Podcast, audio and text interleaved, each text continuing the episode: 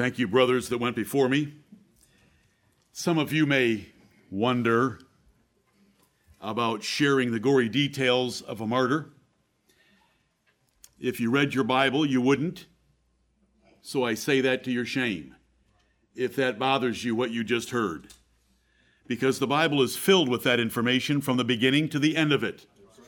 We can only get to the fourth chapter of Genesis when we read about a brother killing his brother for the sake of his pure religion. Right.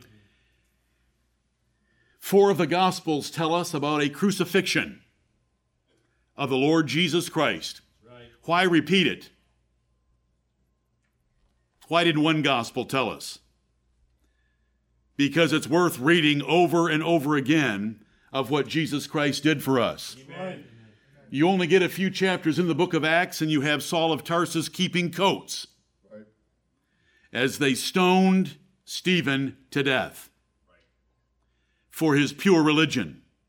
You get to Hebrews chapter 11, and it mentions torture, and it mentions being sawn asunder in the Bible.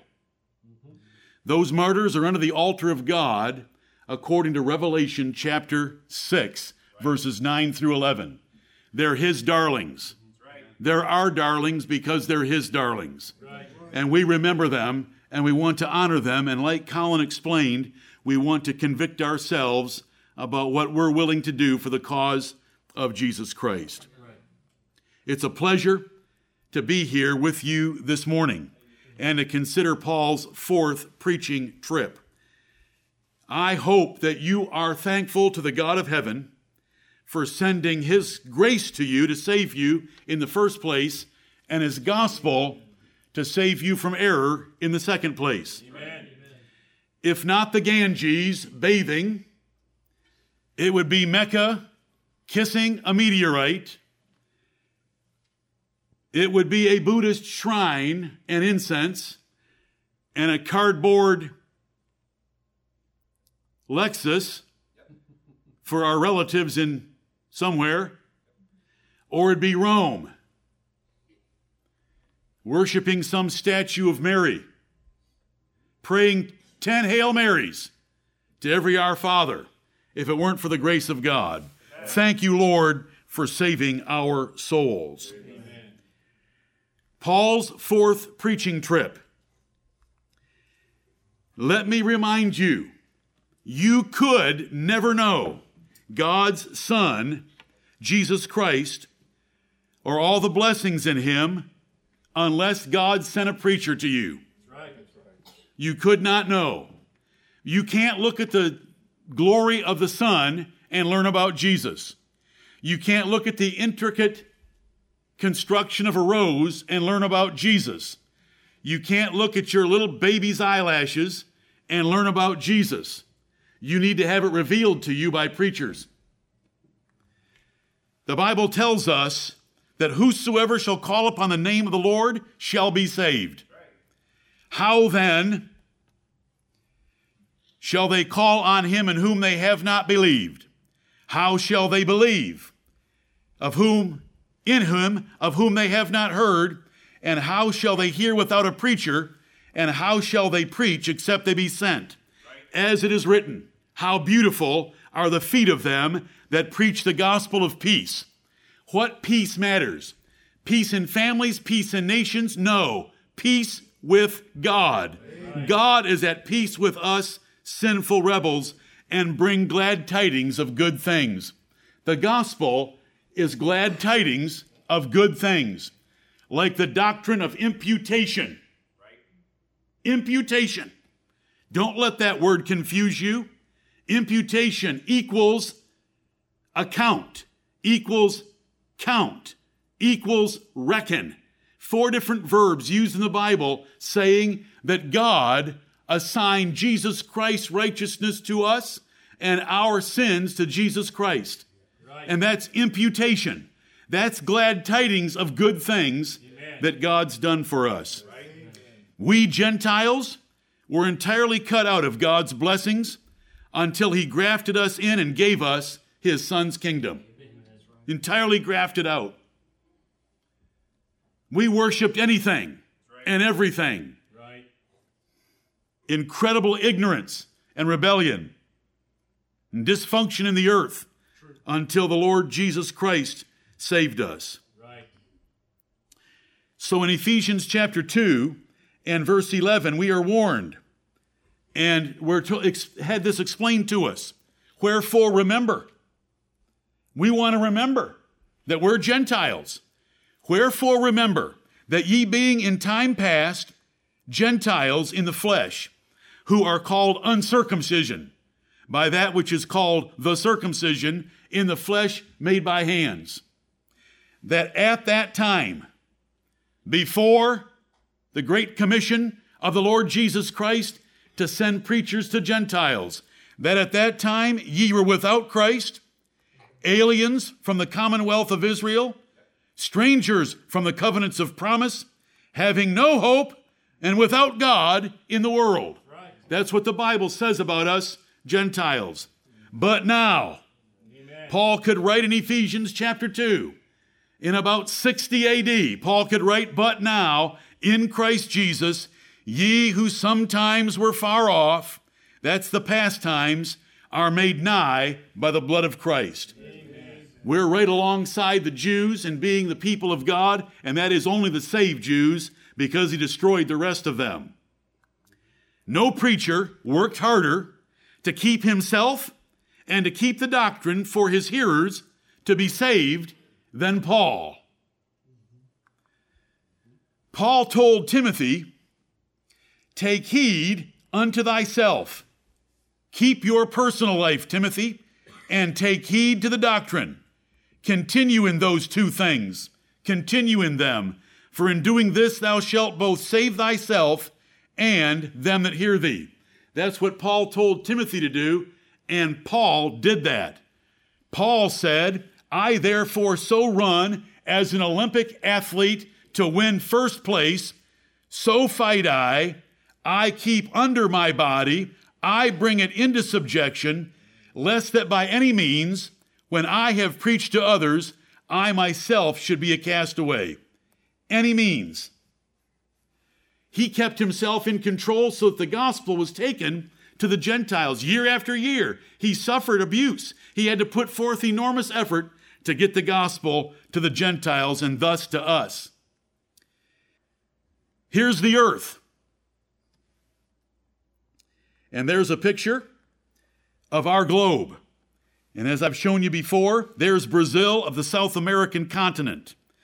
And there's Africa. And there's the Arabian Peninsula and the Sinai Peninsula. And Jerusalem is about there. And there is the Mediterranean Sea.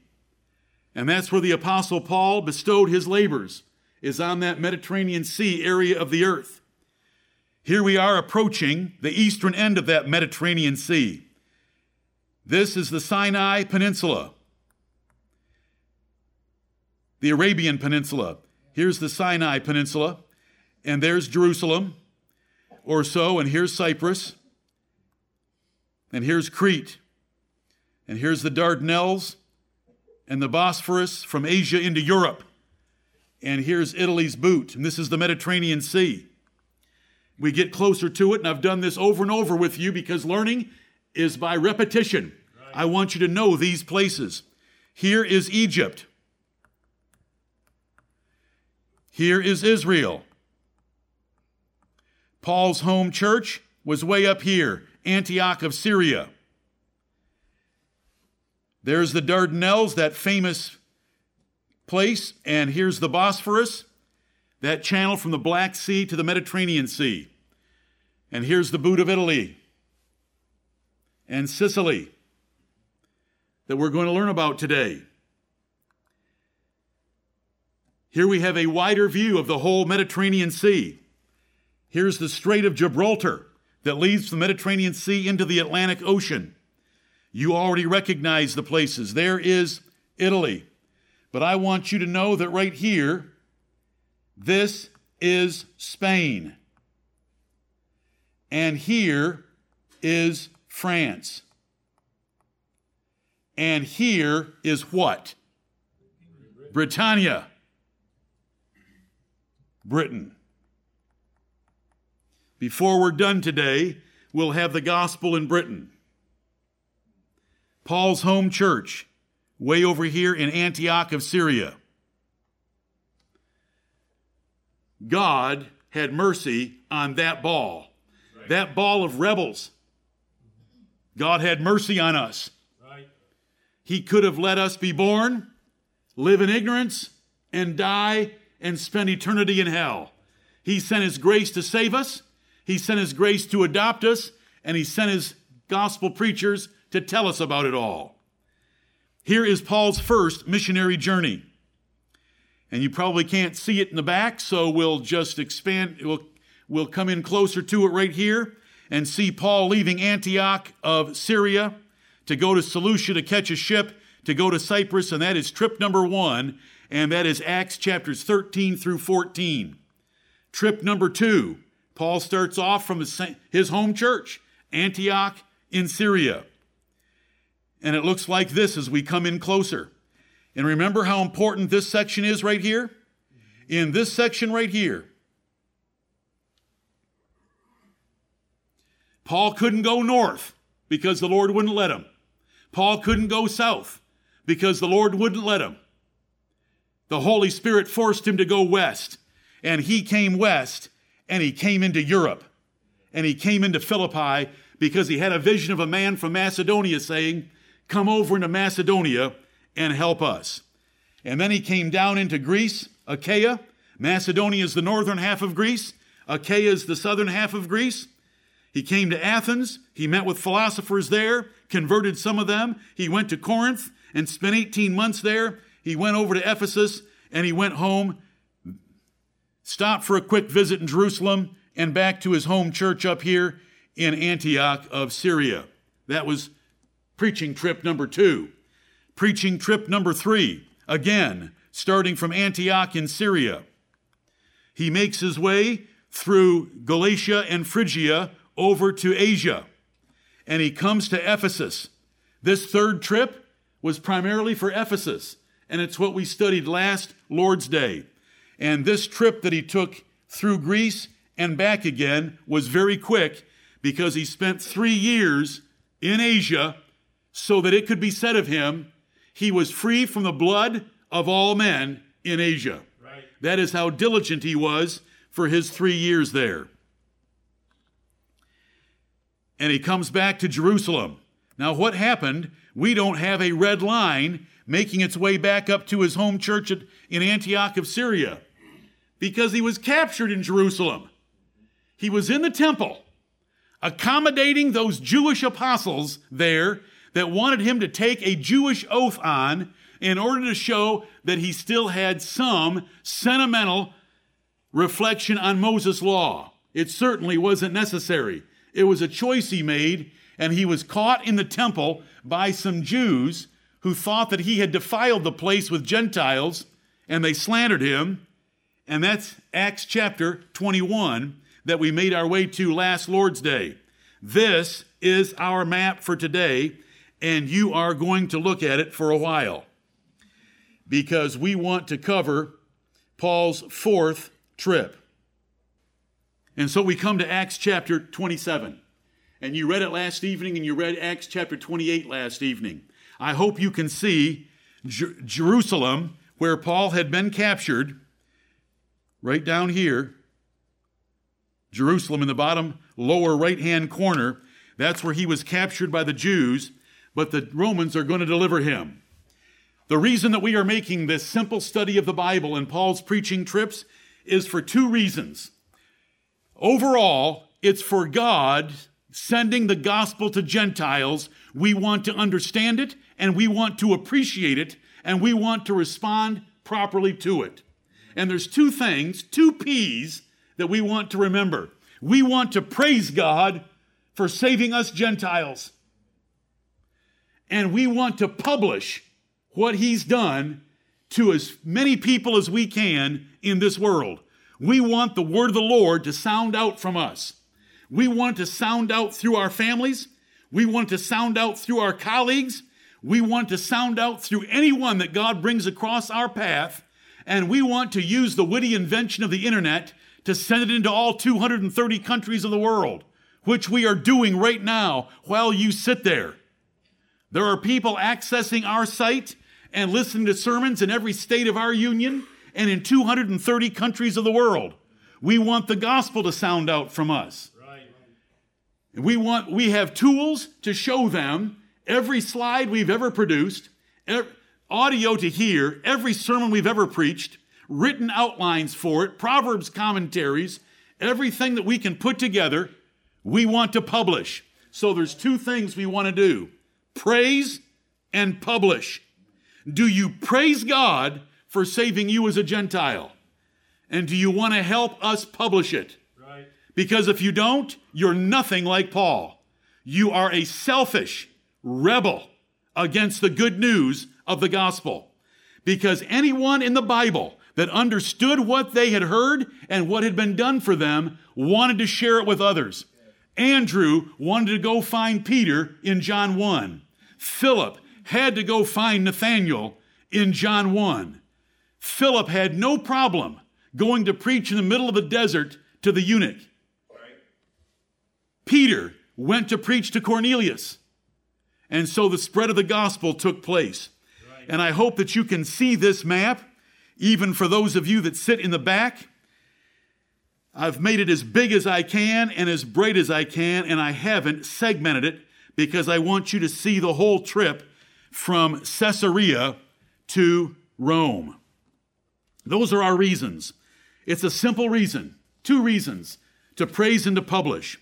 Now, open your Bibles to Acts 27 if you're not there already, but let's flip back to Acts 22 before we get started. And let's make a quick survey from where we left Paul last Lord's Day to Acts 27 and verse 1. We left Paul last Lord's Day in verse 30 of Acts 21.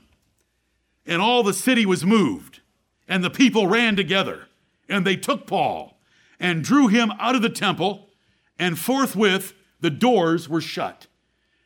They grabbed Paul in the temple, took him out of the temple, and locked up the temple and began to beat him in the streets. When the chief captain heard, the Roman garrison that was stationed there heard that Jerusalem was in an uproar, he brought his soldiers down and rescued Paul from the mob. And that ends chapter 21 in chapter 22, Paul preaches a fantastic sermon. Paul preaches a great sermon. The Jews would have been shouting amen for 20 verses. Right. Until he gets to this one word. Acts chapter 22 and verse 21. And he said unto me, Paul is still preaching, and he's describing Jesus meeting him on the road to Damascus. And Jesus said unto me, Depart, for I will send thee far hence unto the Gentiles. Verse 22 And they gave him audience unto this word, and then lifted up their voices and said, Away with such a fellow from the earth, for it is not fit that he should live. Why did they want to kill the Apostle Paul in verse 22 and 3? Because he had said one word. What was that word? What you are what every single one of us in this room are, we're Gentiles. They loved his sermon because it was about the history of Israel and God's merciful blessings on that people until he got to that one word, what you are. But thank the Lord that the Jewish leadership and all the seminarians and all the THDs and all the doctors of the scriptures and the scribes did not rule the day. The day was ruled by the Lord Jesus Christ, who sent the gospel to us. If we go a few verses further, the chief captain, sensing that something was wrong and there's really only one way to get someone to tell the truth, let's beat it out of him. And so, as they bound Paul with thongs in verse 25, Paul said unto the centurion that stood by, Is it lawful for you to scourge a man that is a Roman and uncondemned? And so we have this great lesson right here of Paul's practical wisdom. There is no virtue in suffering for the gospel when you can avoid it. You have heard me recently mention tortured for Christ. the story of Richard Wurmbrand in Romania. Richard Wurmbrand was not as wise and as practically careful as Paul was. Paul was let down by a basket to get out of the city of Damascus because a basket was better than a stoning. And here the Apostle Paul appealed to the laws in place to be saved from a beating. There's wisdom in it. That's chapter 22. We come to chapter 23, and Paul is smacked around on the face while he's on trial, and he rebukes the high priest rather strongly. It's explained to him that it's the high priest, and he apologizes for it and quotes the scripture. And then in verse 6, that was in verse 5, where the Apostle Paul apologized and quoted scripture for saying what he said to the high priest. In verse 6, he perceived that his audience was half Sadducees and half Pharisees, and so he appealed to them that his dad was a Pharisee and he was a Pharisee. Now, Paul hated Phariseeism as much as you and I do. Paul hated Phariseeism as much as Jesus did. But this is practical wisdom. His dad had been a Pharisee, and he had been a Pharisee, and so he says that. I was, I was born a Pharisee, my dad was one, and I was committed to their cause. And so he split the Jews.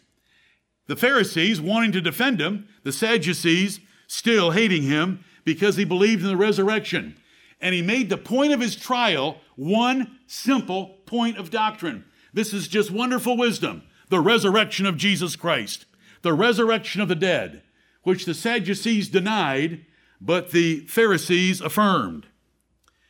Now, verse 12 in chapter 23 introduces us to 40 very hungry and thirsty men. Amen. 40 men said that we will not drink or eat until we have killed Paul. Right.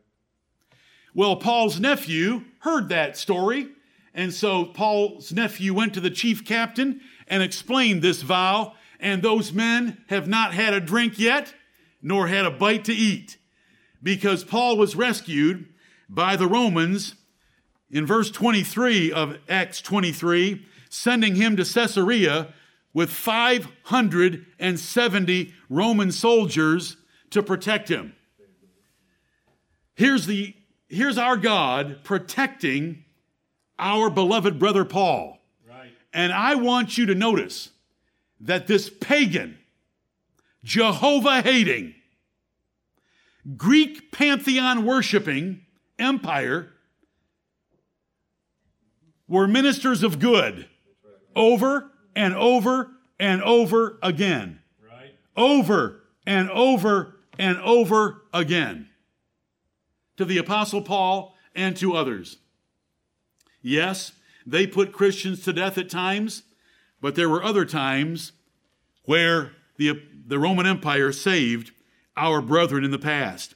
So we come to Acts chapter 24, and Paul is in Caesarea, safe now, and you can see it on your map, the map that's in front of you.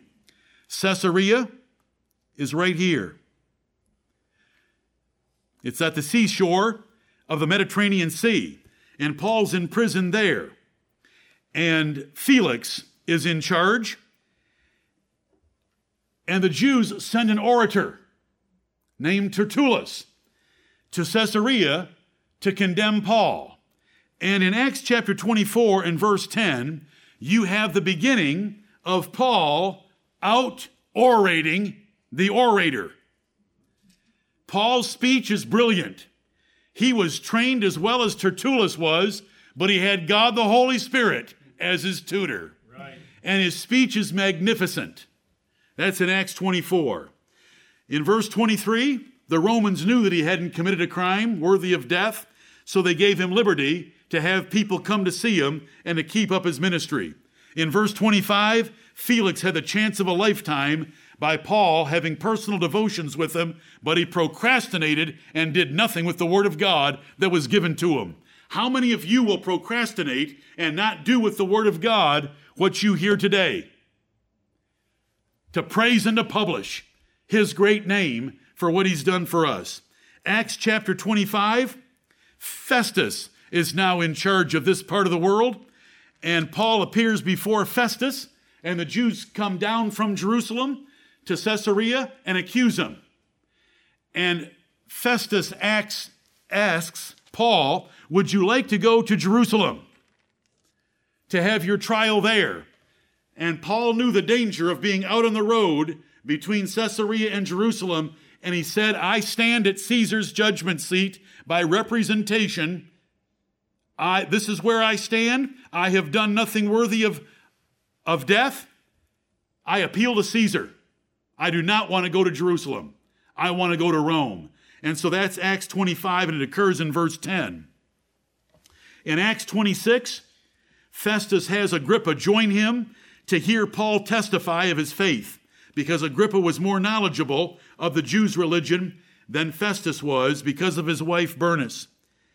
But in verse 28, after Paul makes a magnificent speech about Jesus Christ appearing to him on the road to Damascus, and what his ministry was and why, and about the resurrection of the dead, he appeals to Agrippa.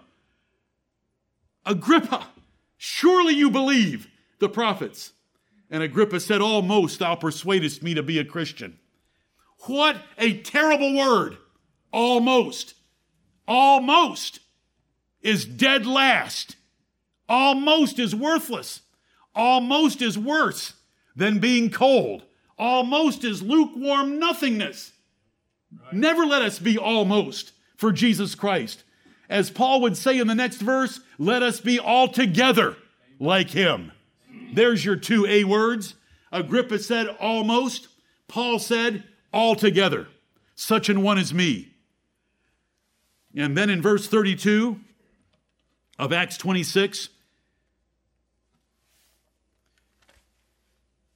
Then said Agrippa unto Festus, This man might have been set at liberty if he had not appealed unto Caesar. Once you appealed to Caesar, you had to go to Caesar.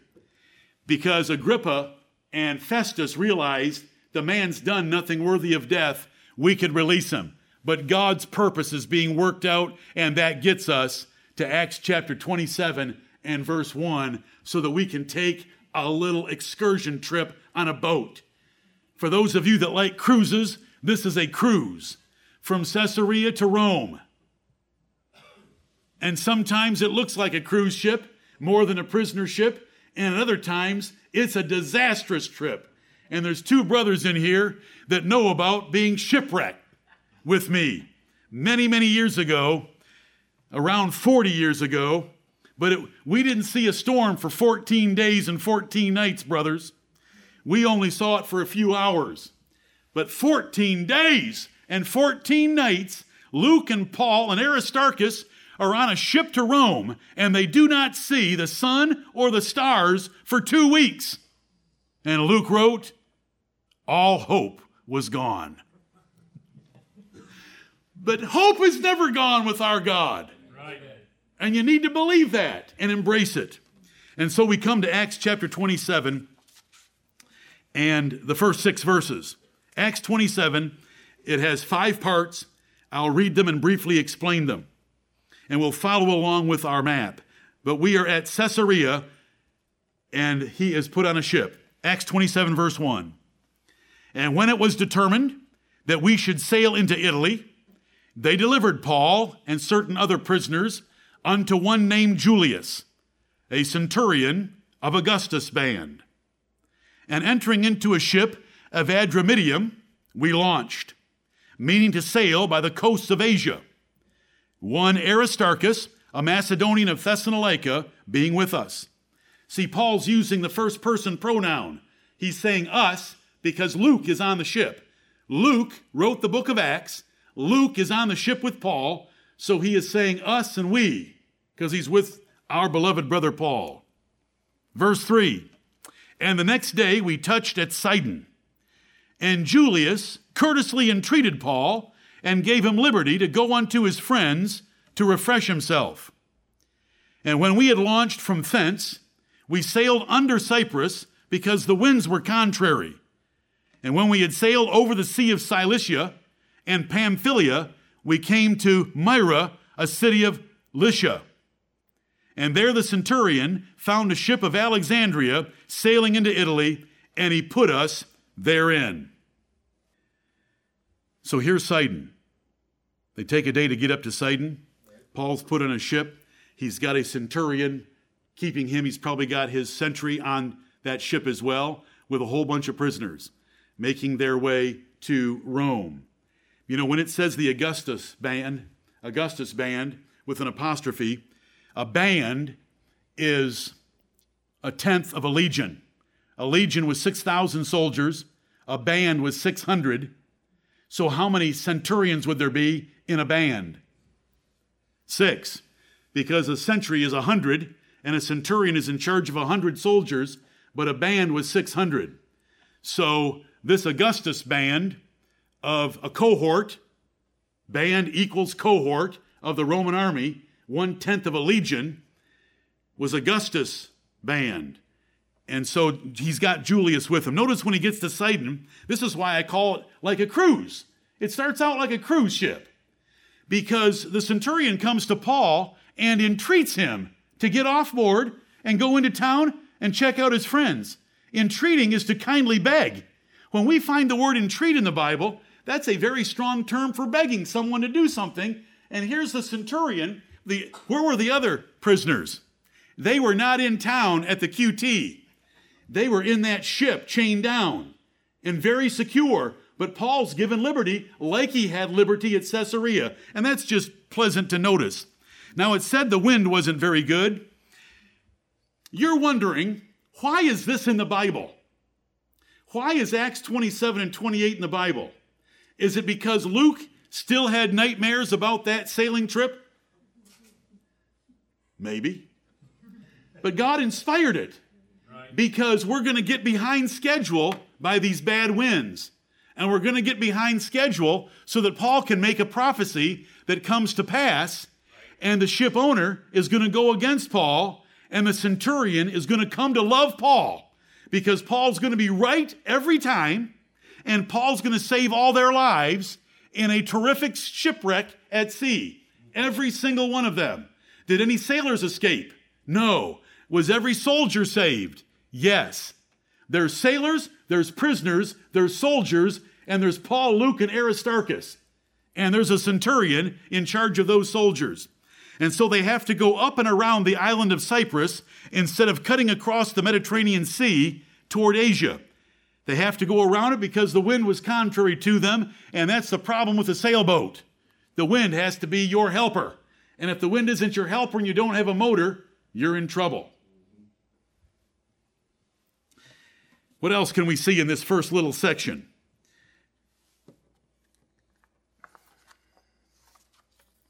Let's go on to section 2, verse 7 through 13. And when we had sailed slowly, many days. We're in the second ship now. Let's back up just a little bit into verses 5 and 6, because when they came to Myra in Lycia, they, ch- they changed ships to get into a ship from Alexandria, Egypt, right down here. They had been in a ship of Adramyttium, which is way up here above Perg- Pergamum. So they traded ships. They're in a grain ship.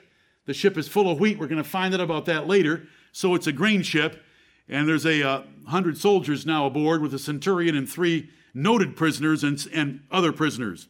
And we read verse 7 And when we had sailed slowly many days, and scarce were come over against Cnidus, the wind not suffering us, we sailed under Crete, over against Salmone, and hardly passing it, came into a place which is called the Fair Havens. Nigh whereunto was the city of Lasea. Now, when much time was spent, and when sailing was now dangerous, because the fast was now already past, Paul admonished them and said unto them, Sirs, I perceive that this voyage will be with hurt and much damage, not only of the lading and ship, but also of our lives. Nevertheless, the centurion believed the master and the owner of the ship more than those things which were spoken by Paul. And because the haven was not commodious to winter in, the more part advised to depart thence also, if by any means they might attain to Phoenice, and there to winter, which is an haven of Crete, and lieth toward the southwest and northwest. And when the south wind blew softly, supposing that they had obtained their purpose, loosing thence, they sailed close by Crete. Oh, a lot of interesting things in this little section. They're on a new ship from Myra. Let's get back up here to Myra in Lycia, part of Asia. So they've made their way around Cyprus and they trade into another ship. But there's no wind. And so it tells them for many days they just crept along getting over here to Cnidus. Many days to get to Cnidus. Wait till uh, there's wind in their sails. They will go from Rhegium to Puteoli in one day. If you're looking at the map, their last day of sailing was one tremendous tailwind pushing them forward.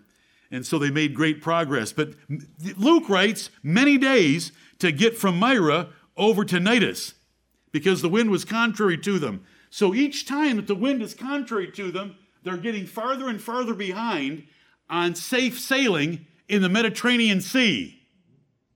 So that all of it's working out together for the glory of God. All things work together for good to them that love God, to them who are the called according to his purpose.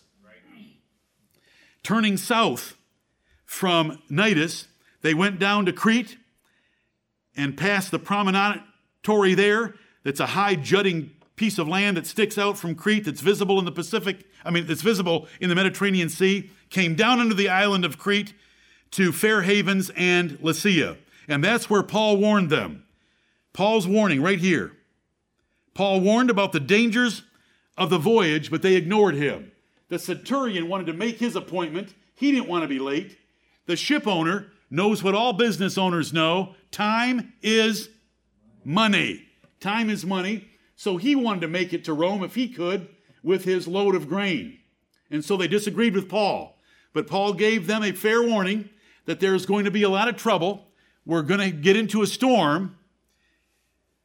There's going to be a loss of the ship, and our lives are going to be threatened. But they went ahead and went their own way. And this is what men love to do. And I love to watch it happen. They decided to go against the Apostle Paul from Fair Havens. They wanted to make it over to Phoenix. Now, that's only, look at the scale. We're only talking 50 miles. All they had to go was 50 miles. Paul said, Stay right here in Fair Havens. I know it's not the best place. Shore leave is not going to be very exciting, but let's stay here because there's danger out there if you take off from this port. But they said, We're only wanting to go 50 miles, and Phoenice is so much better.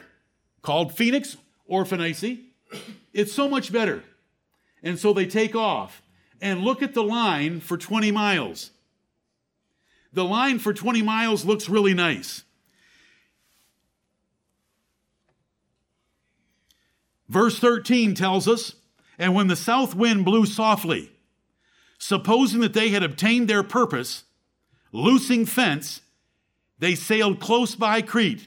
Oh, they're doing everything to show Paul wrong. They're like Ahab and Jehoshaphat. Ahab said, Let me disguise myself and go into battle so that I can prove Paul wrong. So they're sailing close to Crete, and there's a nice breeze blowing. Nothing like a storm. How many times have we seen in our lives that someone is told something they ought to do to please God more perfectly, and they rebel against it, and things go okay with them temporarily. Right. God does that to deceive them and to punish them by thinking they've made a good choice. In the Bible, it is called the prosperity of fools. Proverbs 132. It's why one person out of 10 billion wins a lottery. It's the prosperity of fools. It's to get the last dollar out of the other poor people. Rich people don't buy lottery tickets. They would never be that stupid. It's the prosperity of fools because they can look at the television and see someone holding a big check, and it doesn't come to their little minds that what isn't being shown on television is a hundred million poor people that bought those tickets to their disadvantage and didn't get anything. And so the, Paul gave them the truth from God. And the centurion and the ship owner decided to go anyway. And so they're going to be conservative and they're going to sail close to Crete. And the weather is just beautiful. And you know what they're thinking to themselves if they didn't say out loud. See, everything's fine. But about 20 miles from the fair havens, it was no longer fair. Look at that line. Are you able to see that? They sail along Crete. They get about halfway or 40% of the way to Phoenix, and all of a sudden, they run into trouble. The words are, but not long after. But not long after. Brethren, don't ever forget those words. But not long after. If you want to choose to go against God's word, not long after you make that choice, you're in trouble. You may get away with it for a little while. And the Lord tells us that in Psalm 50. The Lord tells us in Psalm 50, I was quiet, I was silent, I didn't punish you. I allowed you to have friends with adulterers. I allowed you to have thieves as friends. I didn't say anything. But now I'm going to tear you in pieces and none will be able to deliver you. It's the last five verses of Psalm 50. But not long after. And we want that not long after to terrify us into righteousness. That there's a God in heaven and he wants us to do what's right. Paul gave them great advice that would have preserved the cargo, preserved the ship, and preserved them from 14 days without seeing the sun or moon. It would have been win, win, win if they'd have just listened to Paul. But they wanted to do it their way, and if it hadn't been for the grace of God, it would have been lose, lose, lose. It was lose, lose, okay. Meaning swimming to shore and being taken care of around a bonfire by barbarians. And so that's the second section that gets us from verse 7 to verse 13. now let's read verses 14 to 20. But not long after, there arose against it a tempestuous wind called Euroclydon. And when the ship was caught in that wind and could not bear up into the wind, the tacking method of most sailing, we let her drive.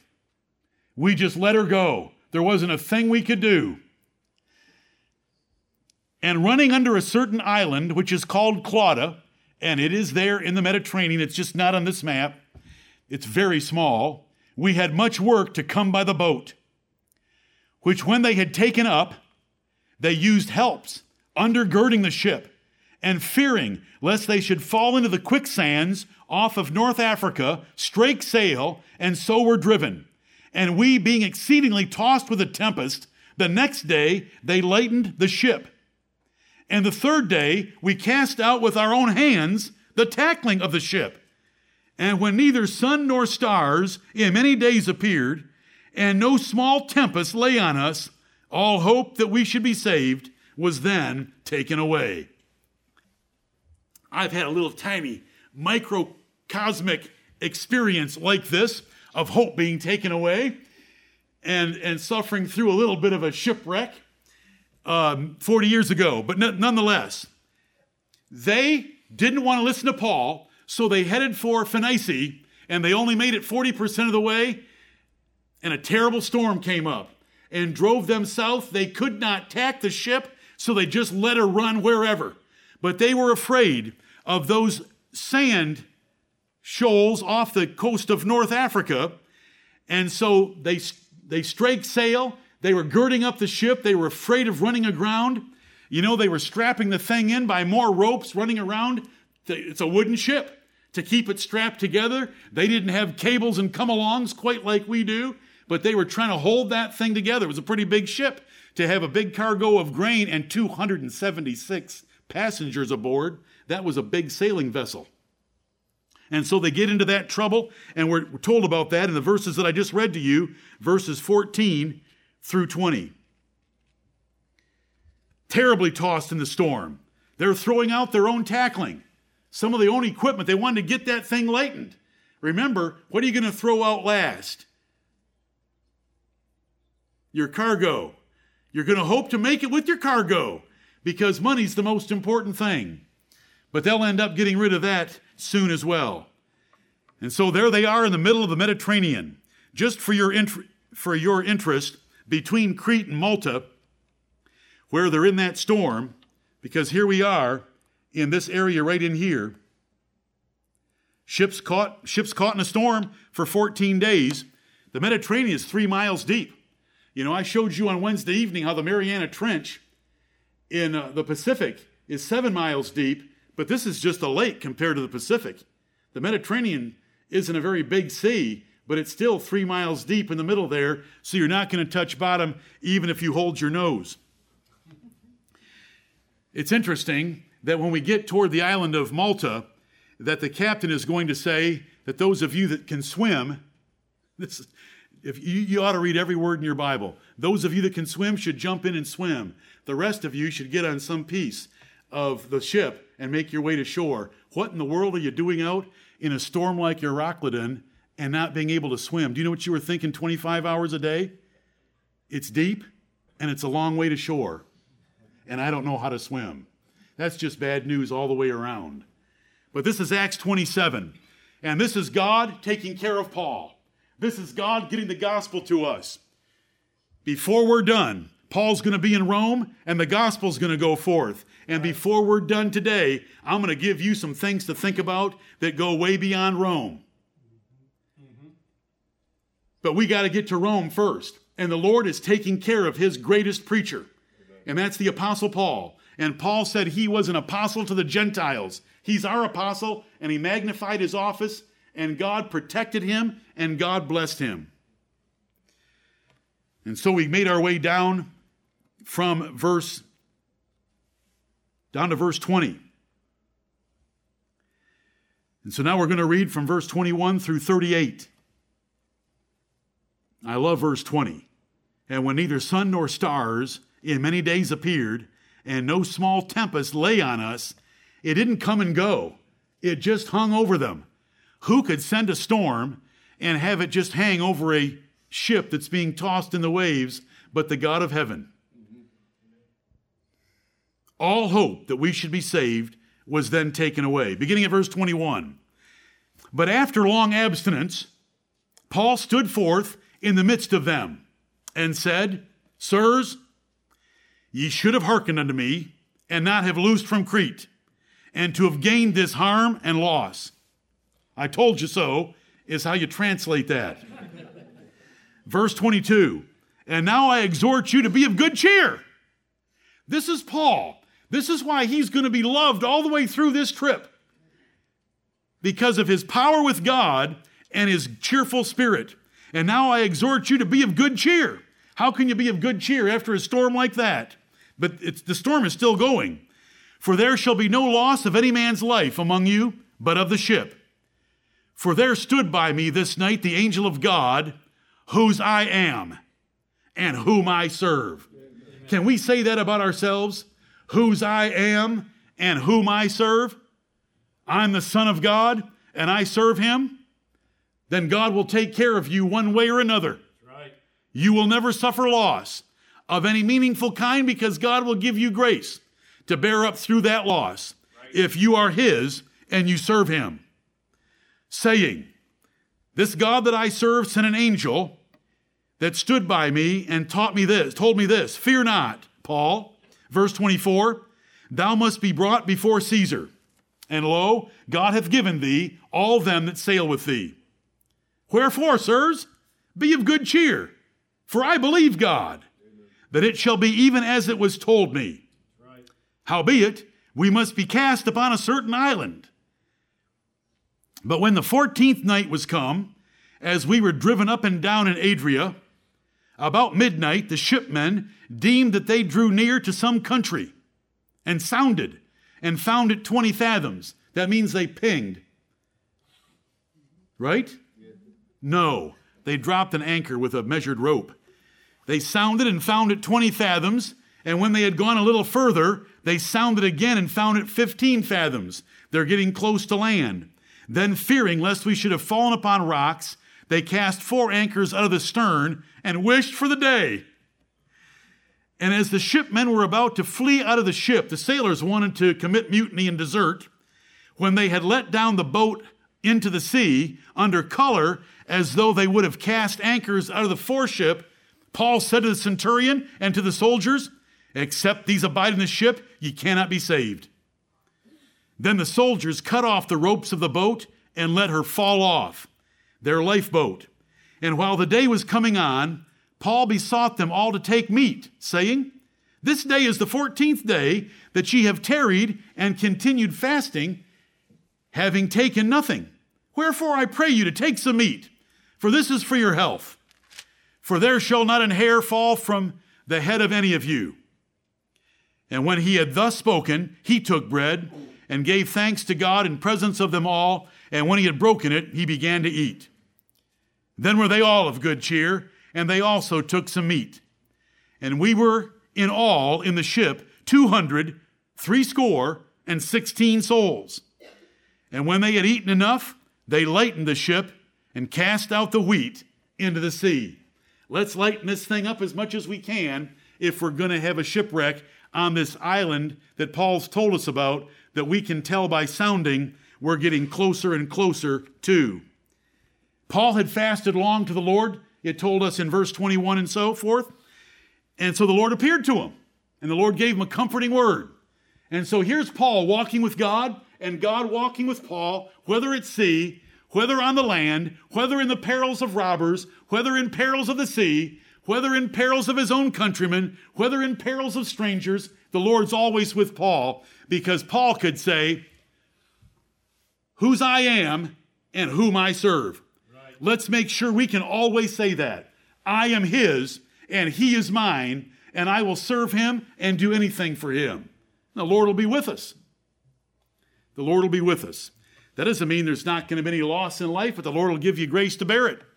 We just heard about a man this morning that martyr that was tortured for 30 days, that's some terrible loss, but how was he able to endure it? By the grace of God that was with him. How what kind of a reward would he get when he gets to heaven and meets the Lord Jesus Christ? Better than anything you could ever get by having all your little marshmallows down here. So try to keep everything in perspective when you think about serving the Lord. I love Paul. He breaks it out and has a toast. Cheers to good health. Are both words in here? Cheer and health. Cheers for good health. And so the Apostle Paul ate, and then they ate. Now, let me share something with you. We're over here in the middle of the Mediterranean Sea, and we're getting very close to Malta. We're over here now. But notice what it said in verse, I want the word Adria, 27. But when the 14th night was come, as we were driven up and down in Adria, what do you think Adria stands for? It refers to a sea.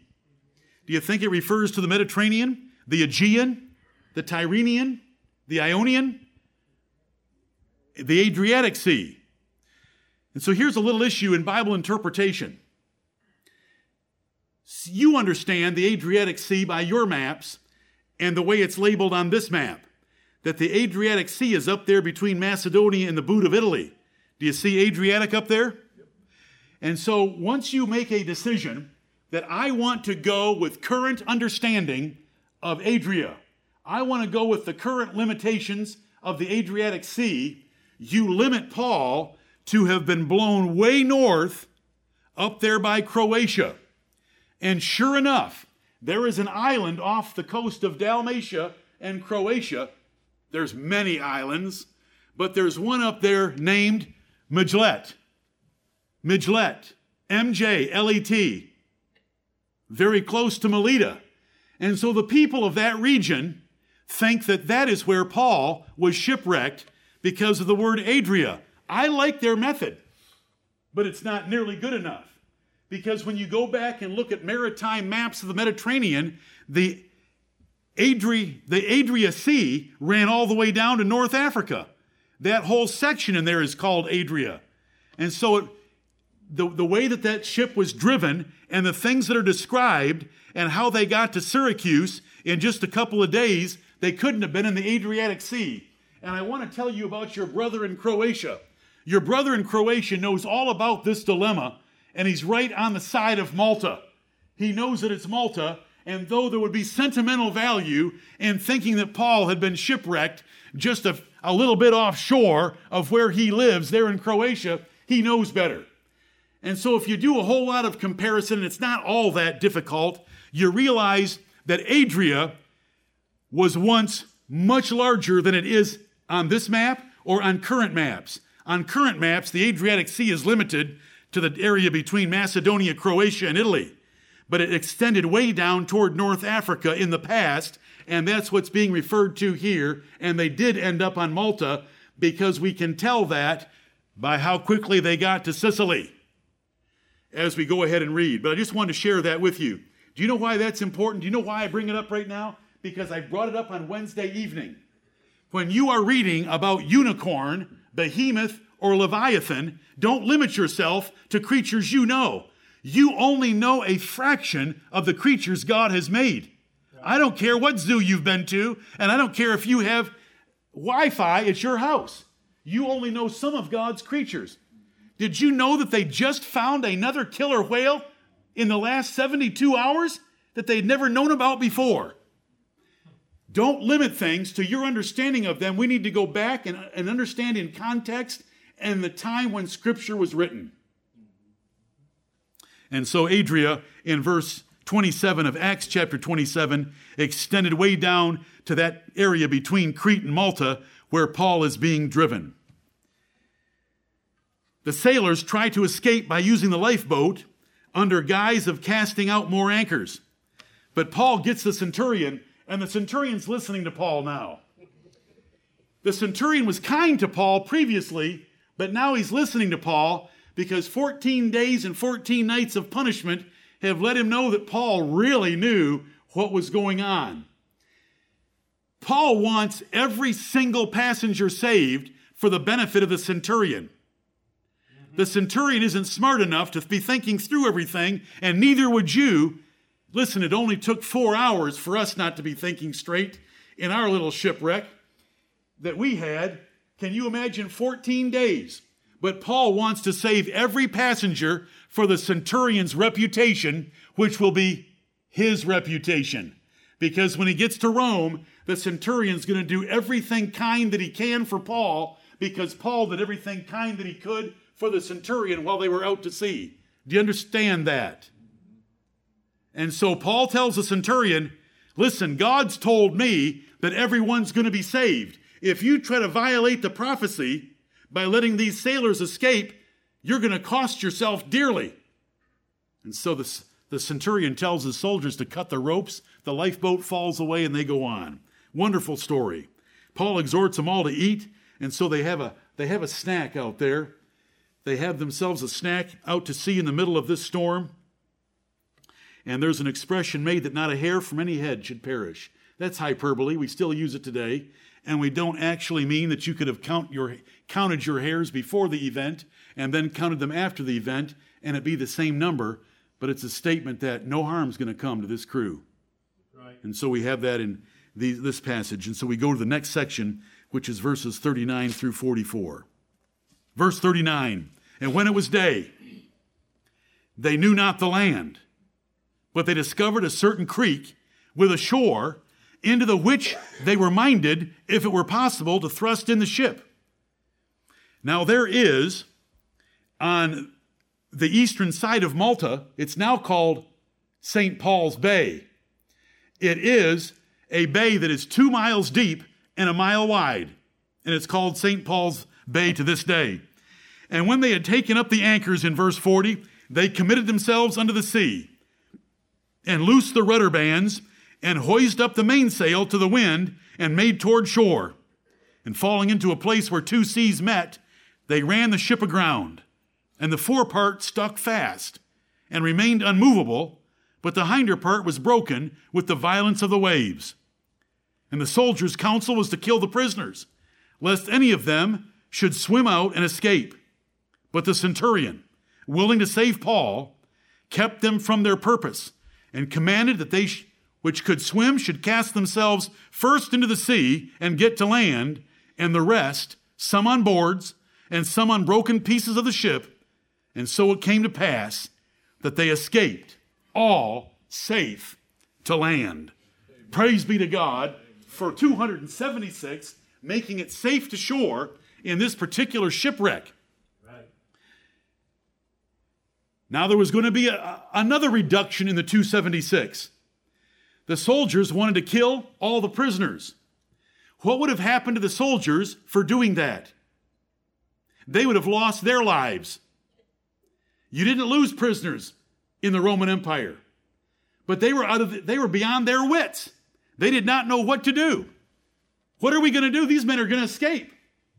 And so the centurion because he understood that Paul was a prisoner, though a notable one, and though a different kind of one. If the soldiers killed all the prisoners, they'd kill Paul.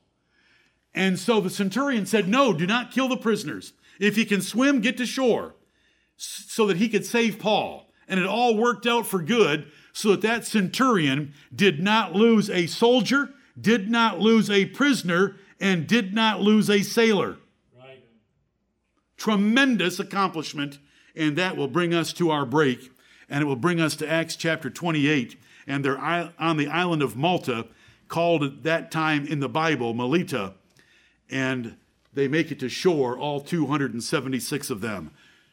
You say, what's that in the Bible for? What do we have to read about tackling being thrown out? What do we have to read about 14 days with no sun or stars or moon? This is how God protected Paul so that you could hear the gospel. Amen. So far, he's only made it to Turkey and Greece. Don't you want him to get a little farther west? Just a little bit? May the Lord bless the preaching of his word.